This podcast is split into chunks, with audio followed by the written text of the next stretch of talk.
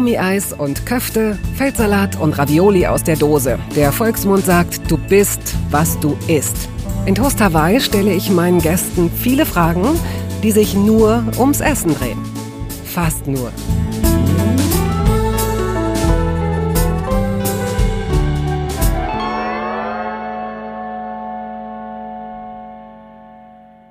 Wenn Kinder unsere Zukunft sind und mein heutiger Gast zu den absoluten Superstars eben jener Kinder zählt, nein, er ist der Superstar unserer Kinder, dann jedenfalls müssen wir uns keine Sorgen machen über das, was kommt. Tobias Krell mag auf seinem Perso stehen, aber auf dem Rücken seines Superhelden-Capes hieße es lapidar Checker Tobi. Als Checker Tobi moderiert er seit 2013 unter anderem eine Kinderwissenssendung, die wöchentlich im ersten und im Kika läuft. Während es für sogenannte Erwachsene immer schwerer zu werden scheint, politische und gesellschaftliche Dinge zu begreifen, leistet Tobias Krell eindeutig Basisarbeit und bereitet mit Hilfe seiner Redaktion komplexe und komplizierte Alltagsthemen nachvollziehbar auf. Zur Überraschung vieler war Checker Tobi selbst mal ein Kind, sogar ein Baby. Als das jedenfalls kam er 1986 in Mainz zur Welt. Er studierte Soziologie und Politikwissenschaft, machte seinen Abschluss an der Filmuniversität Potsdam-Babelsberg und drehte unlängst seinen zweiten Kinofilm, der in Brasilien, Vietnam und der Mongolei spielt. Es machte mir sehr, sehr großen Spaß, mich mit ihm über das Essen seines Lebens zu unterhalten. Das werden Sie gleich merken.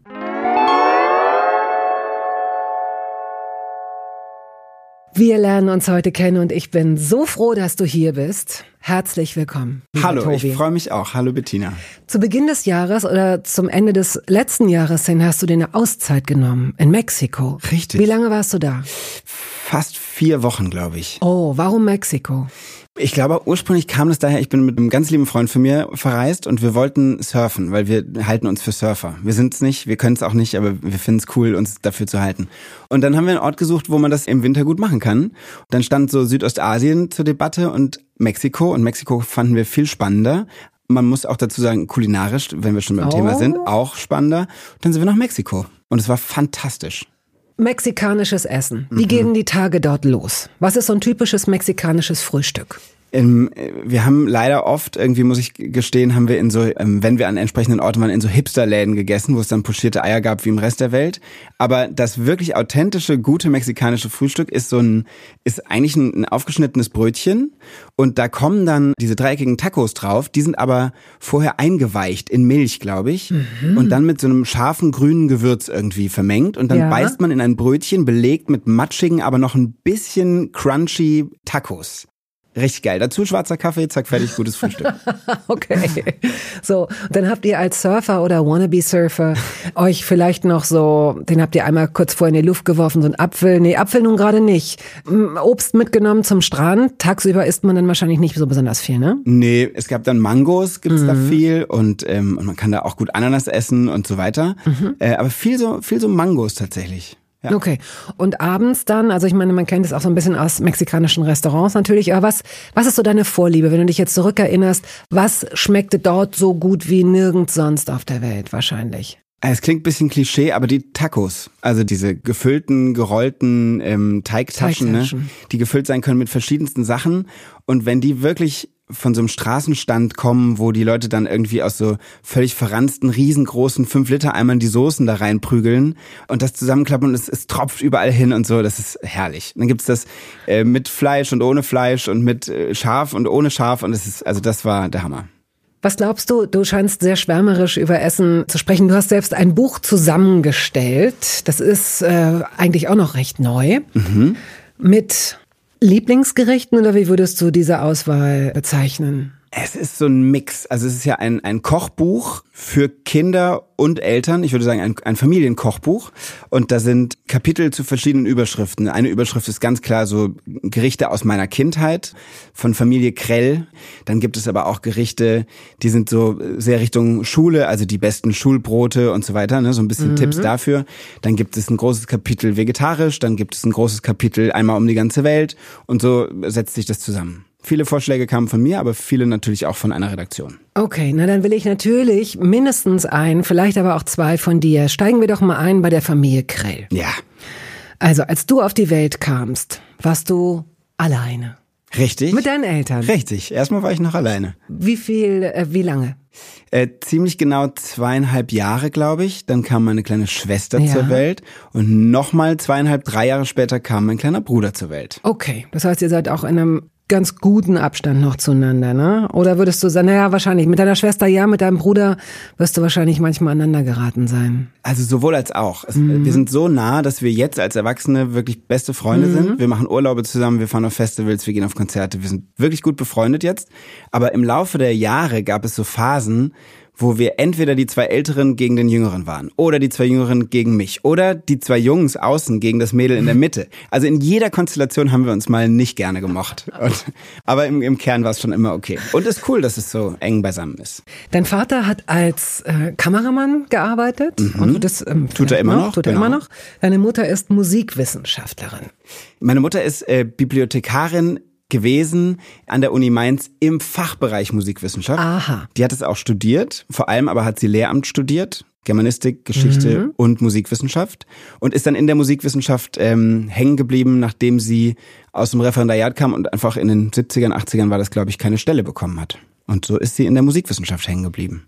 Hat sie denn ganztags oder halbtags gearbeitet? Mit drei Kindern ist das ja auch nicht selbstverständlich. Halbtags hat Halbtags. sie gearbeitet, genau.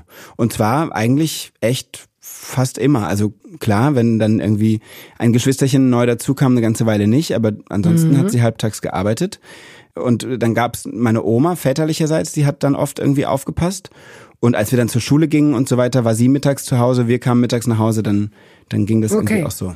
Denn es ist ja, wenn wir von Versorgung sprechen und auch in der Generation noch, ist auch selbstverständlich, ach, es hat sich irgendwie nicht besonders geändert, obwohl es immer Ausnahmen gibt. Aber es sind dann doch die Mütter zuständig, obwohl dein Vater als Kameramann wahrscheinlich gar nicht fest angestellt ist, sondern Genau. als Freier dann auch mal. Hast du deinen Vater, erinnerst du deinen Vater auch als denjenigen, der gekocht hat für euch? Ja, voll. Also er war wirklich viel weg. Er ist, genau wie du sagst, freiberuflich gewesen oder sogar selbstständig und hat viel gearbeitet. Ähm, wenn er zu Hause war, dann hat er aber durchaus gekocht. Auch da ist relativ klassisch. Also unter der Woche, so im normalen Schulalltag. Meine Mutter kam nach Hause, war um vielleicht um halb eins da, um eins kamen wir, in der halben Stunde musste sie irgendwas oder hat sie irgendwas auf den Tisch gezaubert, was uns dann auch noch schmecken sollte. Und auch wir sind da natürlich durch verschiedenste Phasen gegangen. Wenn mein Vater da war und tagsüber nicht gedreht hat, hat er das Mittagessen gemacht. Vor allem aber war er sonst oder ist auch noch heute so der, also er kocht schon sehr viel und sehr gut, ähm, aber er ist dann immer derjenige gewesen, der die besonderen Essen macht. Zum Beispiel. Naja, halt irgendwie äh, an Weihnachten macht immer er die Gans. Seit meine Oma, die ist mittlerweile verstorben, aber das nicht mehr selbst machen konnte. Den großen Rinderbraten, der kommt von meinem Vater. So, also der macht sich dann auch immer irgendwie die Küche so über Stunden zu eigen und dann darf man da auch nicht stören und so weiter, weil es ist ja sein Reich. Äh, aber man muss sagen, er kocht wirklich gut. Und meine Mutter auch. Also das äh, haben wir echt äh, Glück gehabt, glaube ich. Und auch gerne. Also mein Vater auf jeden Fall, meine Mutter glaube ich eigentlich auch. Und da sind wir wieder am Anfang.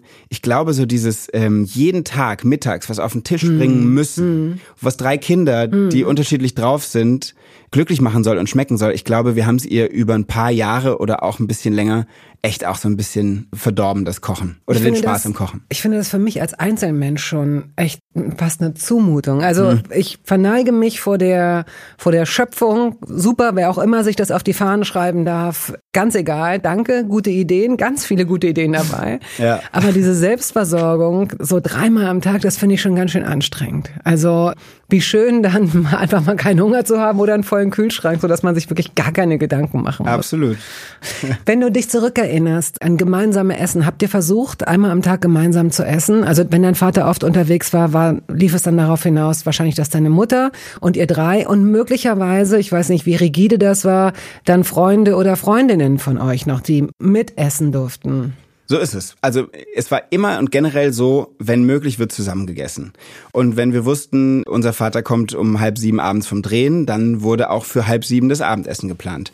Und überhaupt, was so ähm, zusammen Essen angeht und, und Tischmanieren, das wurde uns schon sehr gut beigebracht, würde ich sagen. Ich bin heute auch total dankbar dafür, dass ich schon als Jugendlicher wusste, wie man Messer und Gabel auch richtig hinlegt und gut benutzt und so weiter. Und ähm, es war auch nichts mit Aufstehen und Wegrennen, bevor alle aufgegessen haben. Und es wurde auch gleichzeitig angefangen, wenn jeder der was mhm. auf dem mhm. Teller hatte und so. Das ist uns vor, eigentlich von beiden, aber vor allem von meiner Mutter sehr mitgegeben worden. Und tatsächlich war es so, dass öfter Freunde von mir oder Freundinnen von meiner Schwester, damals vor allem in der Reihenfolge, ähm, nach Hause kamen zu uns und dann mit uns Mittag gegessen haben. Und das teilweise auch echt sehr gern, weil es bei uns dann auch manchmal so Gerichte gab, die gab es bei anderen irgendwie Zum Beispiel. nicht. Ja, eins davon findet sich tatsächlich auch in diesem Kochbuch, weil ich das so sehr erinnere als mein Kindheitsessen oder als ein Kindheitsessen die sogenannte Römertopf-Lasagne. Ich glaube, meine Mutter hat die erfunden.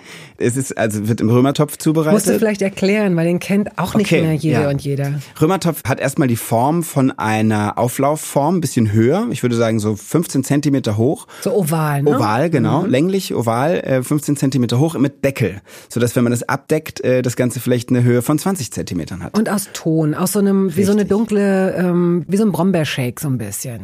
das ist eine sehr gute Farbe würdest du. Ja, doch, Brombeershake wäre auch das erste gewesen, was mir eingefallen wäre.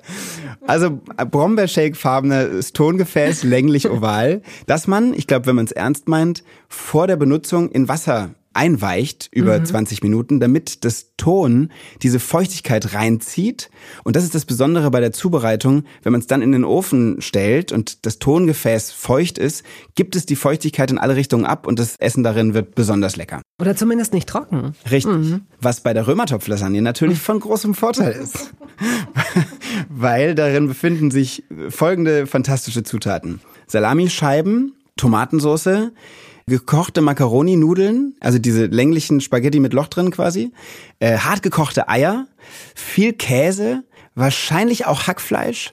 Das alles vermengt in einem großen Auflauf. Ohne System, ohne Schichten oder so ein. Bestimmt wurde auch geschichtet, ich weiß es nicht. Am Ende war es einfach eine Geschmacksexplosion in Umami und sehr fleischlastig, aber auch richtig geil. Und du hast versucht, diese wilden Ponys einzufangen und daraus ein Rezept zu schreiben. Ich habe meine Mama um Hilfe gebeten.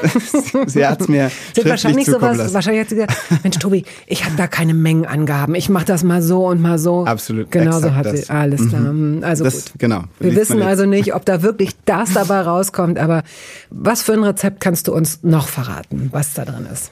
Hm, was gab's denn noch? Also äh, was wirklich so ein Sonntagsgericht war, mhm. was ich bis heute liebe und was ich als meine eigene jetzt nachzukochende Spezialität bezeichnen würde, wieder ein Fleischgericht, aber das sind ähm, Rouladen, Rinderrouladen, mhm. die ich wahnsinnig gerne gegessen habe, schon immer, mit einfach so grünen Bohnen und gekochten Kartoffeln dazu oder auch mal Bratkartoffeln dazu. Und ähm, wenn die so, das, das ist ja ein Schmorgericht, das sich auch über Stunden in so einem Topf befindet und immer wieder mit Soße, Wasser, mhm. Wein, wie auch immer angegossen wird, wenn die den richtigen Punkt haben, dass sie noch nicht trocken trocken sind, aber schon so zerfallen und es ein gutes mhm, Rindfleisch mhm, ist, mhm. dann finde ich, ist das was Fantastisches. Die wurden doch auch immer so gekloppt, ne?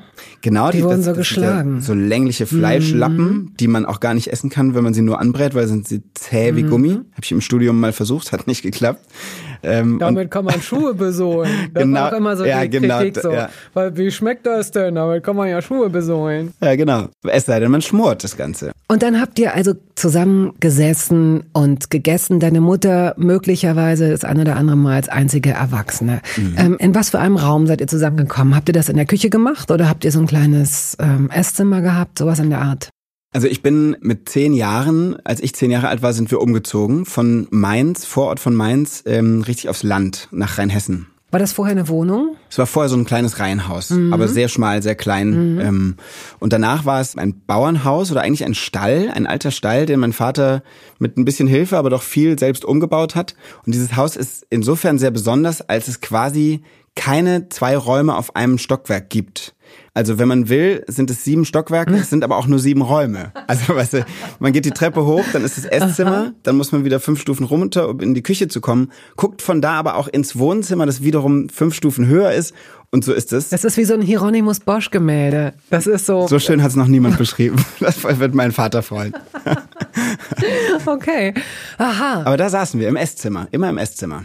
Es gab dieses Esszimmer in einem der, mm, auf einer der Ebenen. Mhm, man genau. musste dann, wenn man irgendwas vergessen hat, musste man versuchen, sich zu erinnern, wo denn nochmal, auf welcher Ebene nochmal die Küche war, um dann vielleicht noch so eine Gabel nachzulegen oder so. Äh, tatsächlich ist das halt schon auch ein Nachteil gewesen, weil wenn man was holen wollte, musste man halt sechs, meine Mutter wüsste genau, wie viele Stufen es sind, in die Küche runter, da was rausholen und dann wieder hoch. Und das passiert natürlich beim Mittagessen oder beim Abendessen fünfmal. Und man läuft wirklich viele Treppen in diesem Haus. Und ähm, weil es unter Umständen so ist, dass bei mindestens eins, zwei, drei, vier, fünf Personen immer irgendwas nachgefordert wird. Mhm. Salz, doch noch eine, hast du mein Messer vergessen? Nee, warte, ich, warte, ich hol noch ein Glas, Sekunde.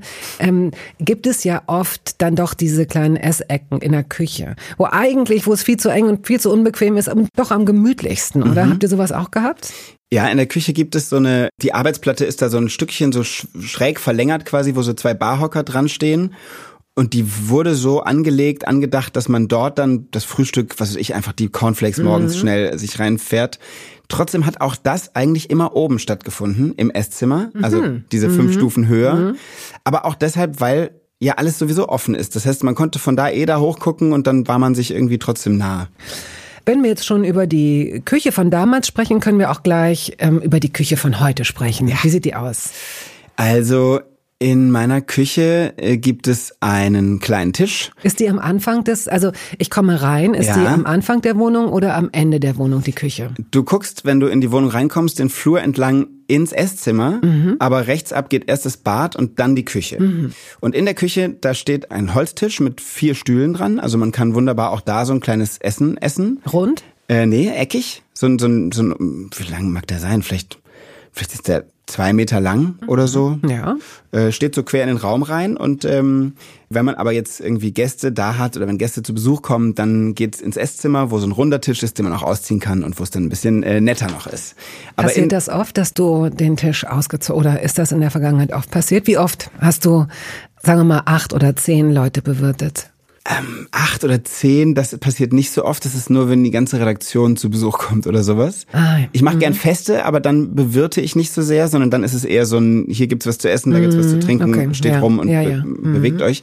Aber prinzipiell habe ich total gerne Gäste und koche auch gern für andere Menschen und mag das, äh, Gastgeber zu sein. Ich bin, ich glaube, das äh, ist ein, ein Ruf, der mir vorauseilt. Ich bin, glaube ich, kein schlechter Gastgeber. Was die anderen immer kacke finden, ist, dass ich den Drang habe, sehr schnell alles auch wieder aufzuräumen.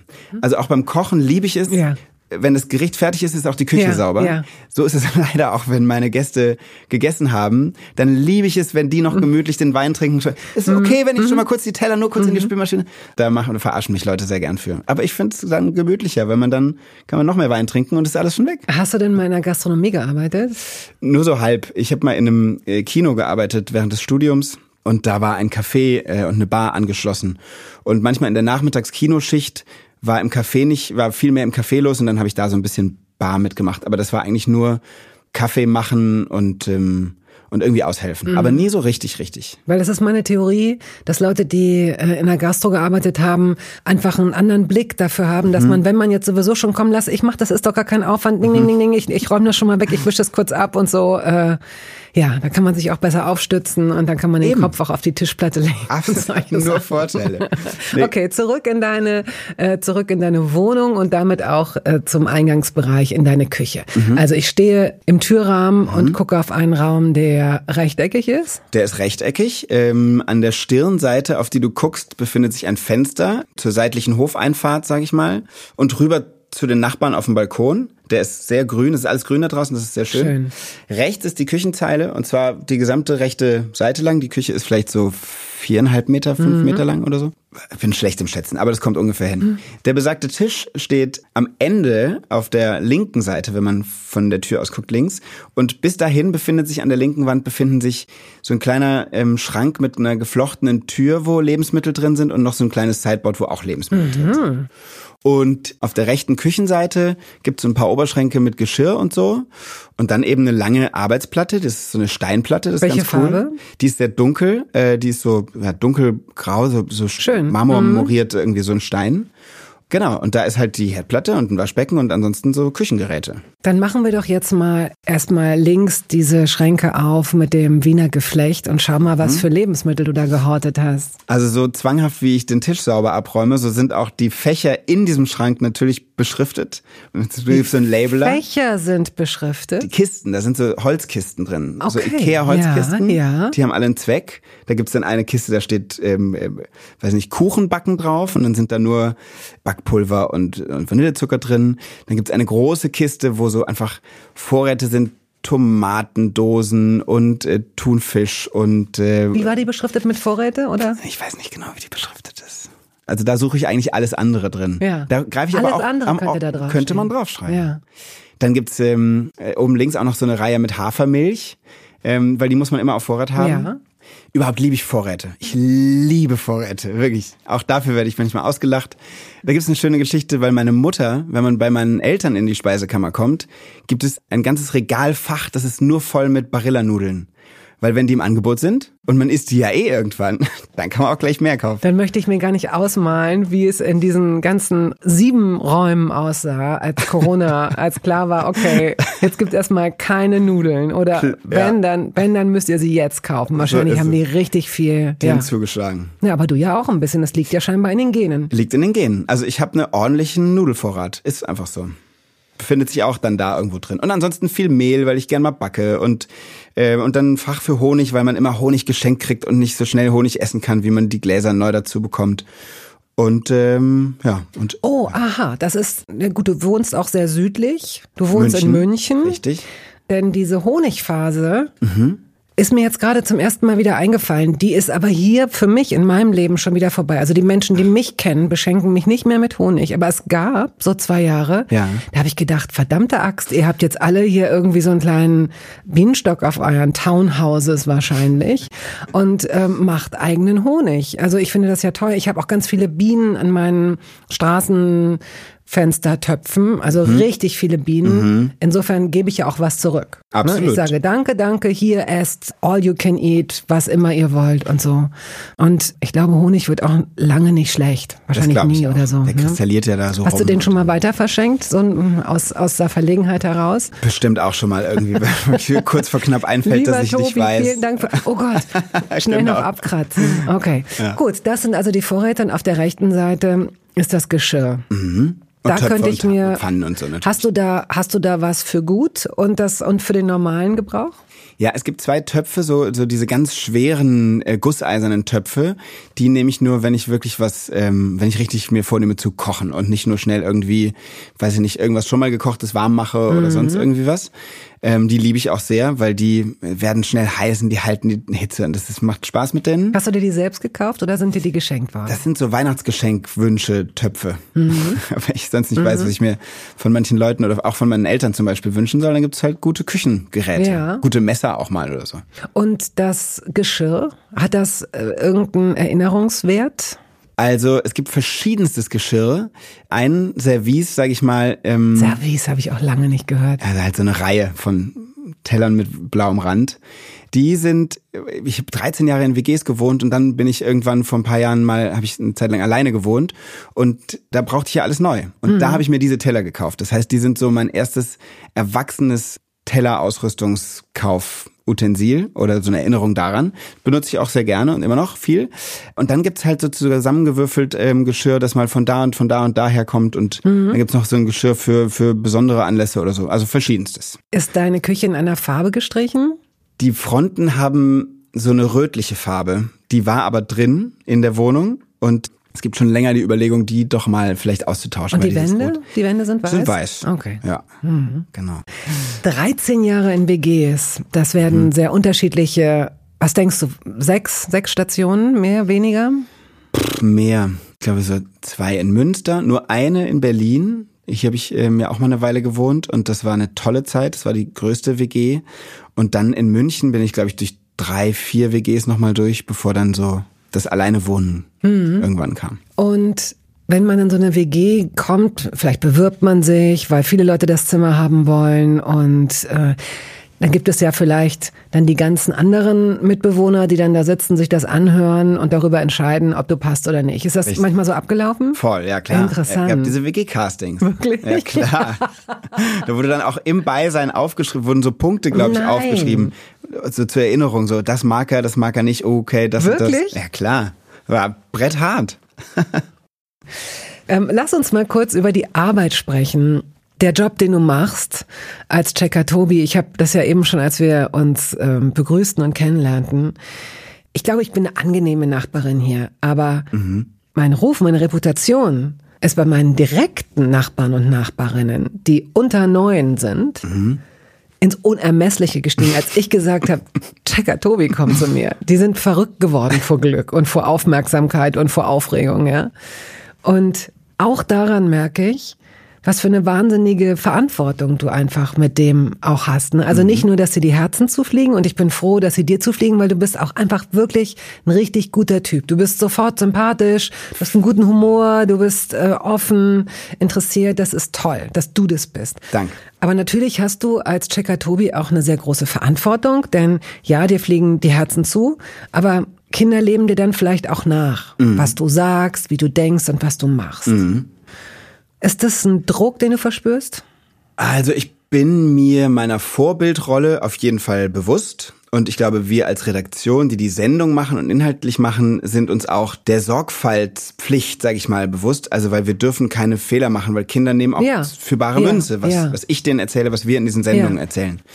Und deshalb, klar, sind wir sorgfältige Journalisten. Und äh, wenn ich jetzt aber über mich als öffentliche Person spreche, dann glaube ich, mache ich mir da selbst keinen großen Druck. Erstens bin ich jetzt nicht derjenige, der leidenschaftlich gern Taschendiebstahl begeht und schwarz fährt, sondern ich komme schon irgendwie mit Regeln auch einigermaßen gut klar. Und umgekehrt bin ich jetzt auch nicht die ganze Zeit unterwegs und scanne irgendwie, ähm, oh Gott, kann ich jetzt, könnte ich irgendwas tun, was, was für Kinder kein gutes Vorbild ist? Da würde ich ja auch verrückt werden. Es ist sowieso so, dass ich mache das jetzt seit über zehn Jahren und sowohl die Aufmerksamkeit auf die Sendung, aber auch meine Bekanntheit sind halt so ganz organisch mit mir in mhm. diesem Job gewachsen. Mhm. Und so bin ich auch als privater Tobias mit dieser Rolle immer weiter mitgewachsen und auch mit der Rolle als öffentliche Person irgendwie mitgewachsen. Das gehört halt irgendwie zu meinem Leben und kann auch manchmal nervig sein, irgendwie die ganze Zeit angesprochen zu werden oder sowas. Aber umgekehrt ist es natürlich auch schön weil es meistens positives Feedback ist für das, was wir so machen. Und äh, genau, ich versuche mir da jetzt nicht irgendwie zu sehr den Kopf zu machen, um Gottes Willen, was mache ich jetzt? Es gab irgendwann mal von äh, einem Journalisten eine Frage, der hat sich gewundert, da war ich in einer Talkshow eingeladen, wo man Alkohol trinken darf. Und ich wurde gefragt, was möchtest du trinken? Und ich habe ein Glas Weißwein bestellt und er hat sich darüber gewundert, dass ich das so selbstverständlich mache. Ich habe mich das gar nicht gefragt, weil natürlich bin ich auch eine erwachsene Person, wir sind jetzt auch zwei erwachsene Menschen, die hier sich unterhalten und nicht der, der Kinderonkel mhm. oder so, sondern halt Tobias Krell. Und äh, ja, irgendwie, es ist schwer so richtig zu fassen, aber ich, ich mhm. denke nicht übermäßig viel drüber nach und deshalb ist auch alles völlig in Ordnung. 2019 gab es den ersten extrem erfolgreichen Film mit über 500.000 Zuschauern, äh, Checker Tobi und das Geheimnis unseres Planeten. Mhm.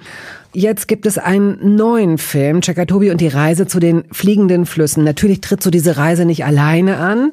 Du triffst eine alte Freundin von früher wieder und damit ist, glaube ich, nicht zu viel verraten, oder? Marina. So ist es, genau. Also äh, zu Beginn des Films muss ich erstmal auf ihrer Spur irgendwie unterwegs sein und sie überhaupt erst finden. Mhm. Und vielleicht gelingt das auch und vielleicht setzen wir die Reise dann gemeinsam ja, fort. Das ja, das tut ihr. Ähm, das tut ihr, das darf ich einfach schon mal verraten. Das darfst du.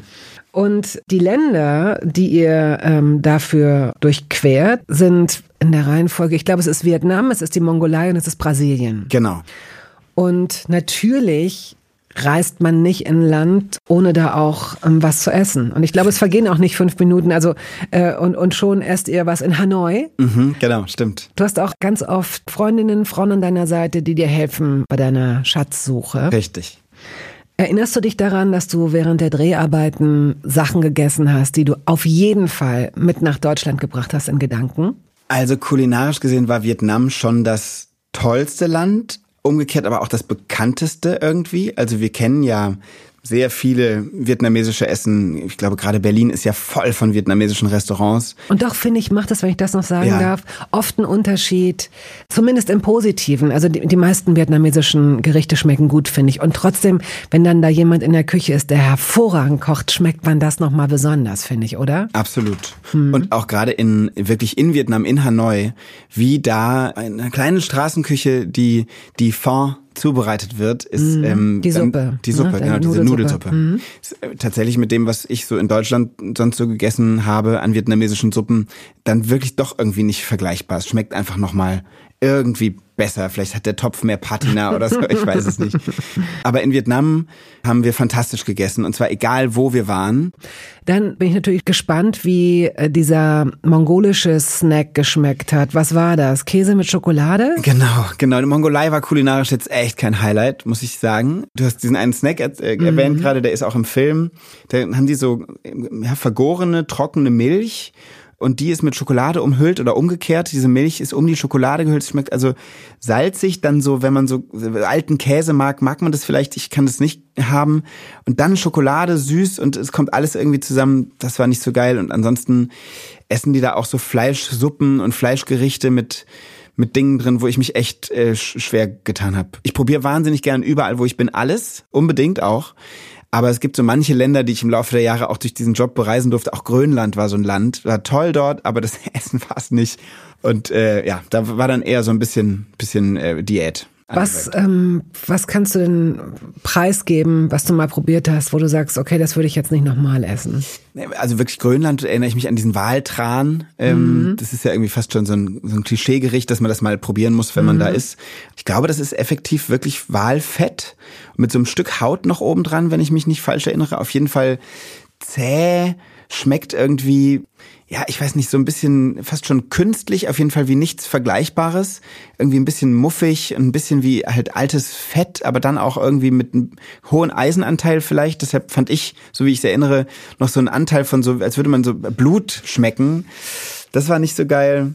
Und ähm, ja, überhaupt gab es auch so ein paar Sachen in der Sendung, die ich so essen durfte und musste. Mal so ein hundertjähriges Ei äh, probiert. Ihr habt das ähm, immer mal wieder als Thema, ne? Warum man nicht so viele äh, Süßigkeiten essen soll und es so. Mm. Ich finde das ganz gut. Äh, ähm, gibt es irgendeine andere äh, Sache, die du gelernt hast, die dich wirklich erstaunt hat, die dir jetzt so ad hoc einfällt zum Thema Essen? Bestimmt am ehesten, wenn ich irgendwie tatsächlich in Kulturen unterwegs war, in denen ich mich nicht so auskannte in Brasilien zum Beispiel fand ich interessant, dass einfach egal was man isst, überall ist Maniok dran. Zumindest mhm. da im mhm. Amazonas, wo wir mhm. waren. Da gibt es Maniok in geriebener Form zum drüberstreuen. Es gibt Maniok in geschnittener und frittierter Form zum Snacken. Es gibt Maniok in gekochter Form zum, als Beilage. Mhm. Also überall ist Maniok dran. Es sind irgendwie so einfach, es ist schon spannend, wenn man je nachdem, wo man so ist und sich ja auch dann in unserem Fall so rausbegibt aus den ausgetretenen Touristenwegen, landet man ja wirklich bei Indigenen im Urwald und, und isst mit denen. Und da irgendwie zu sehen, wie die sich ernähren, das war einfach immer irgendwie spannend. Mhm. Ähm, als du eben gerade vom Reiben gesprochen hast, habe ich gedacht, ob du wohl so eine, was für eine Käsereibe du wohl hast. Du hast ja, als du vorhin deine, deine Küche auf so ein bisschen skizziert hast, stehen da rechts, wenn ich mich recht erinnere, die Küchengeräte, so hast du es zumindest gesagt. Mhm. Wenn die da stehen, dann haben die ihren festen Platz und werden regelmäßig benutzt, weil viele Küchengeräte werden immer nur rausgeholt, wenn sie benutzt werden. Was steht denn da alles? Draußen steht ein Schneidebrett, das ist aber ein besonderes Schneidebrett. Das ist so eine Kunststofffläche mit so vier Pinöppeln und dann kann man verschiedene ähm, Oberflächen drauf machen. Dann gibt's eine Oberfläche für Gemüse, eine für Obst, eine für Fisch, eine für Fleisch. Wow. Und dann schmeckt halt die Banane, die ich mir morgens ins Müsli schneide, niemals nach Zwiebeln oder Knoblauch, weil das ist ja eine andere Oberfläche. Das ist sehr praktisch, wird viel benutzt. Ähm, natürlich gibt es ähm, den Espresso-Kocher für den Kaffee. Es gibt eine Küchenmaschine, so eine so eine alte gusseiserne schöne Küchenmaschine. Die alles kann, so die, mit dem Knethaken genau. und so genau. weiter, weil du backst ja auch häufig, hast du gesagt. Was backst du denn dann oder gerne? Genau, Brot backe ich gerne. Ich bin äh, wie so viele im irgendwann vor ein paar Jahren in dieses Brotback-Game eingestiegen. Na, meine Schwester hat uns allen Vieren, die, die anderen, zu Weihnachten so ein Brotback-Starter-Kit geschenkt mit so ein bisschen so einem Ansatz von einem äh, Sauerteig mhm. und dann verschiedenen Körnern und, und eine Form und Mehl. Und wir heißen ja Krell mit Nachnamen, deshalb nennen wir uns selbst in, in, bei WhatsApp die Krelly Family, so heißt unsere Gruppe. Und plötzlich wurden nur noch irgendwie so Brotbackrezepte und, und, und Fotos von gebackenen Broten hin und her geschickt. Wow. Meine Schwester macht, glaube ich, immer noch viel, meine Eltern richtig viel, die backen eigentlich alles. Und ich fütter den Teig, äh, den Ansatz eher, als dass ich ihn wirklich nutze, im Moment zumindest. Mhm. Aber genau, da kommt die Küchenmaschine zum Einsatz, zum Kneten der verschiedenen Teige. Was ist dein Lieblingsbrot mit, also dein Lieblingsbelegtes Brot, wenn du jetzt an meinem Abendbrottisch säßest mhm. und du könntest aus allen nur erdenklichen Fantasiezutaten wählen? Dann hätte ich gerne ein richtig dunkel gebackenes Roggenbrot, Roggenvollkornbrot. Fein gemahlen oder grob, grob? So grob gerne, mhm. aber trotzdem luftig locker gebacken. Mhm. Und da kommt Butter drauf, immer Butter. Salzige Butter? Nee, Salz kommt aber später noch ja. zum Tragen. Und dann gerne einen kräftigen Bergkäse, mhm. schneide ich in so Scheiben und lege ihn da so drauf. Mhm. Dann könnte sehr gerne eine Gewürzgurke in Scheiben geschnitten werden mhm. und dazukommen. Und wenn keine Gewürzgurke, dann doch Gurkenscheiben von so einer Salatgurke und Pfeffer und Salz. Und vielleicht bisschen Kresse, wenn wir schon, wenn wir schon das Fantasiebrot, warum nicht noch ein bisschen warum Kresse? Warum nicht? Ja. Lass ich springen. Super. Und du weißt, dass diese Frage irgendwann auf dich zukommt. Gibt es auch ein Gerät, irgendein Utensil, das dir geschenkt wurde oder das du gekauft hast, das komplett überflüssig war? Die überflüssigste Anschaffung der Welt.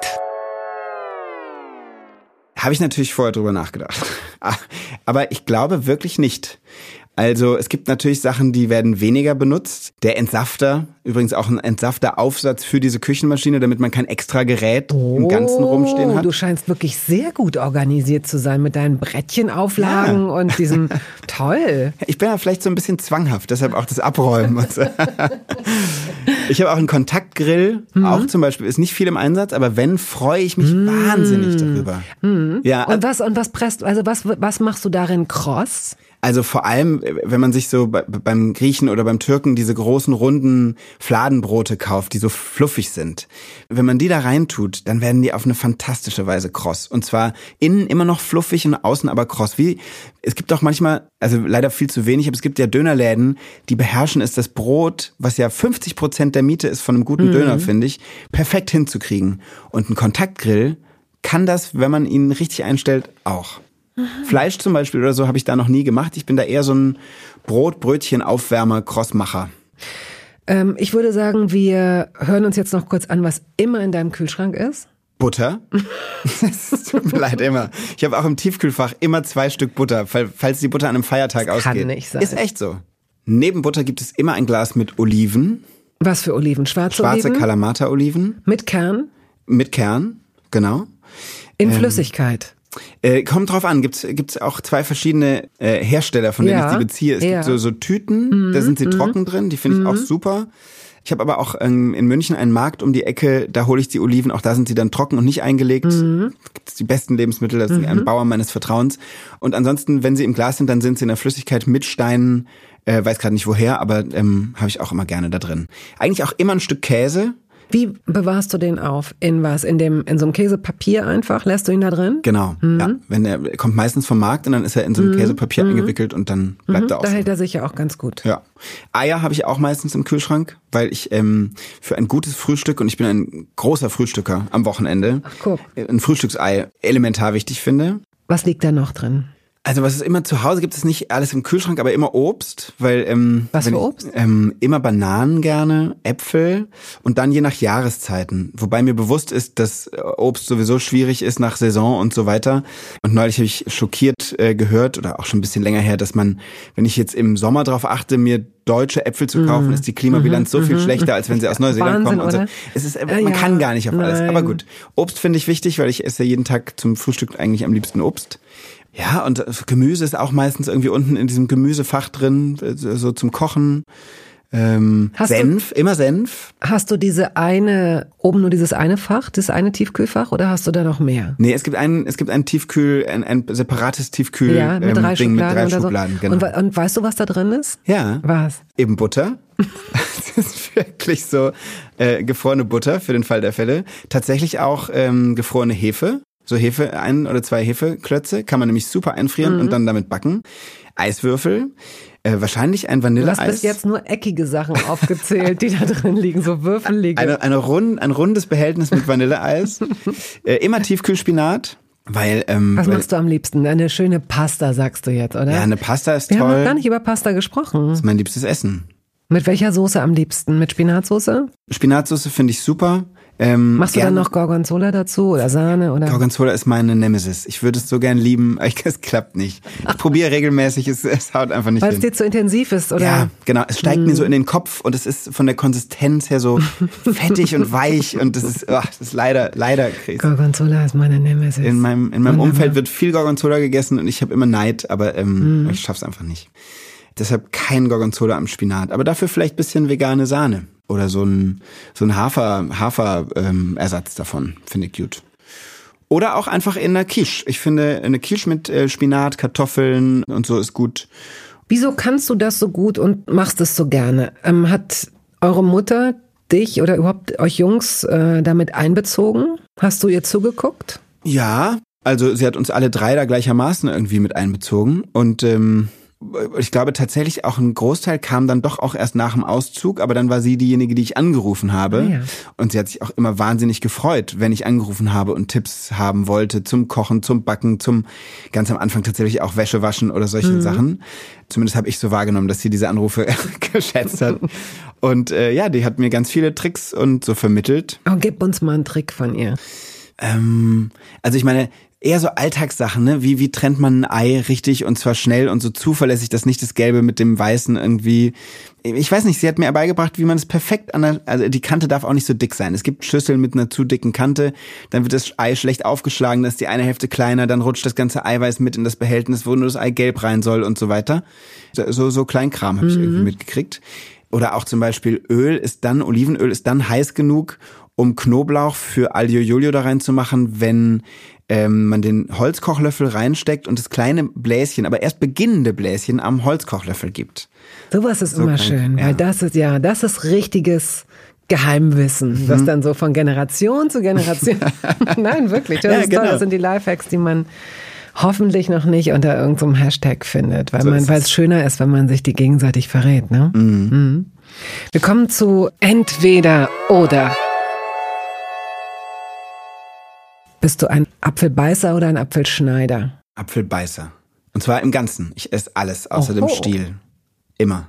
Aha, also ich finde, dann kann man den Stiel auch noch essen, wenn man sich durch dieses Gehäuse gearbeitet hat. Ja, was? Nee, das ist ja irgendwie Holz oder so. Und das Gehäuse ist ja voll okay, da sind ja die Kerne drin. Hast du mal einen nee, Kern? wirklich? Sind Ha- da die Kerne drin? Das ist ja verrückt. Das hätte ich nie gedacht. Hast mal so einen Kern aufgebissen und hast das Weiße rausgeholt. Es schmeckt wie Marzipan oder sowas. Was? Dann ist es Blausäure. Ja, kann ja sein, schmeckt mega gut. Und deshalb esse ich das im Ganzen, beiße auch kräftig drauf und mag diese, diese Geschmacksvermischung. Gut, okay. Mhm. Ja, du musst dich nicht gleich angegriffen fühlen. Bist du denn ein Butterschneider oder ein Butterstreicher? Schneider.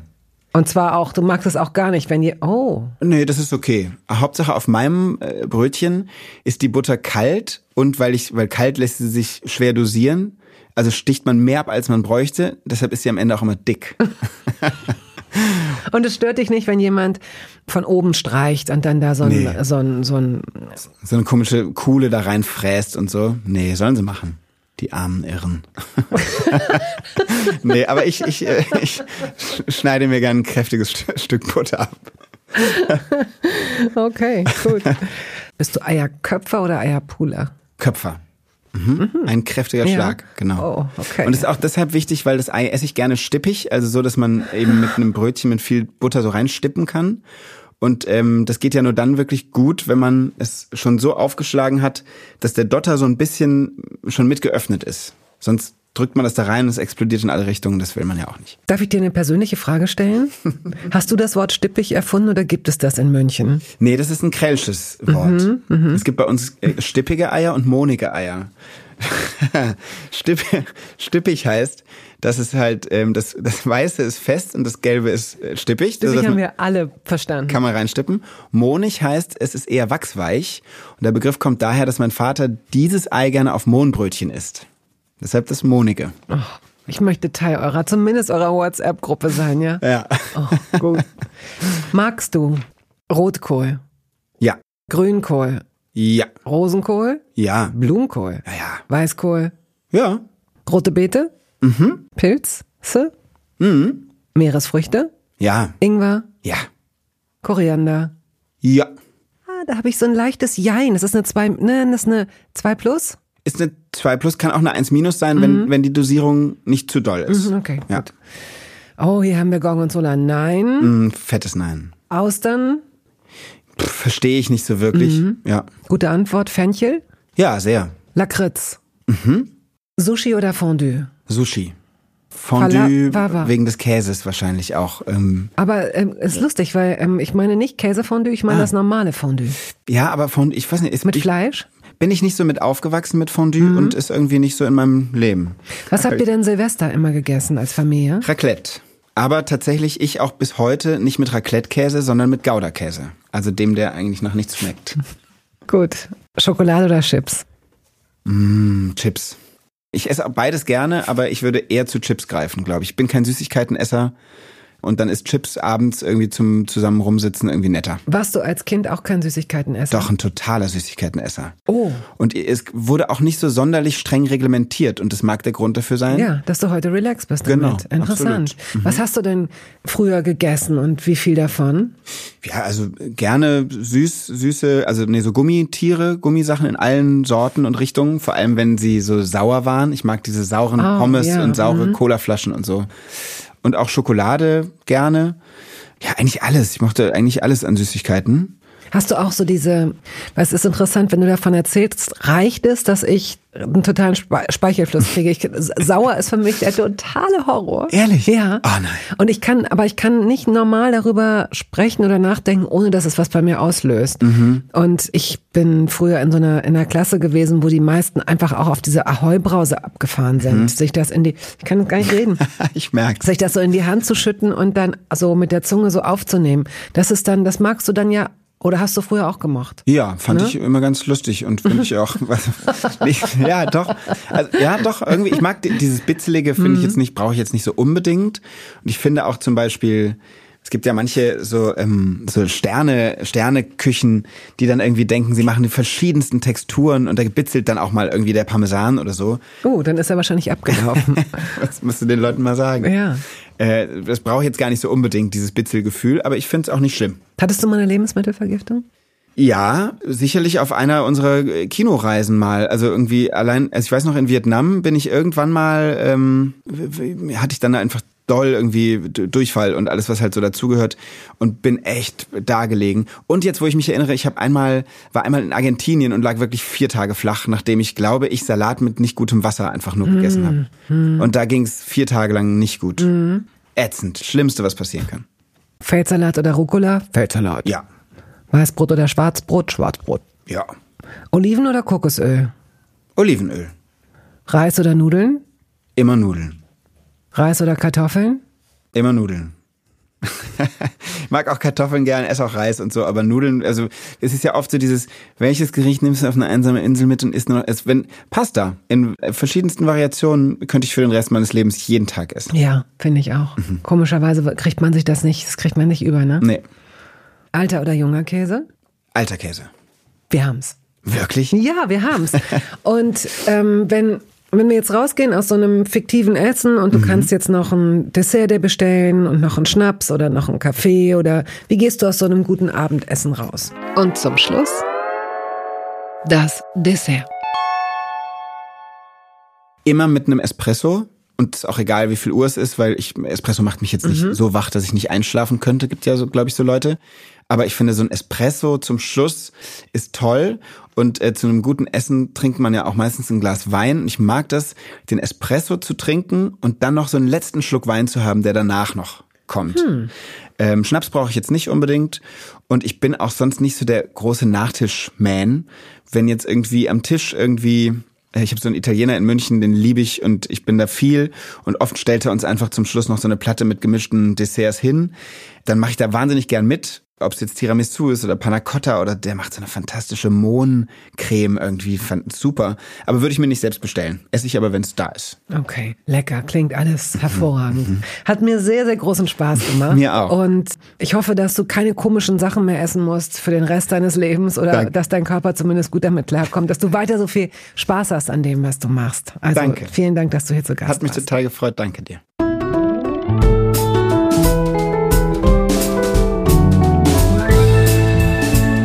Toast dabei ist eine Studio Bummens Produktion. Ausführende Produzentin Wiebke Holtermann. Ton und Schnitt Henk Heuer. Musik Jakob Ilja. Neue Folgen hören Sie jeden Samstagmorgen. Überall da, wo es Podcasts gibt.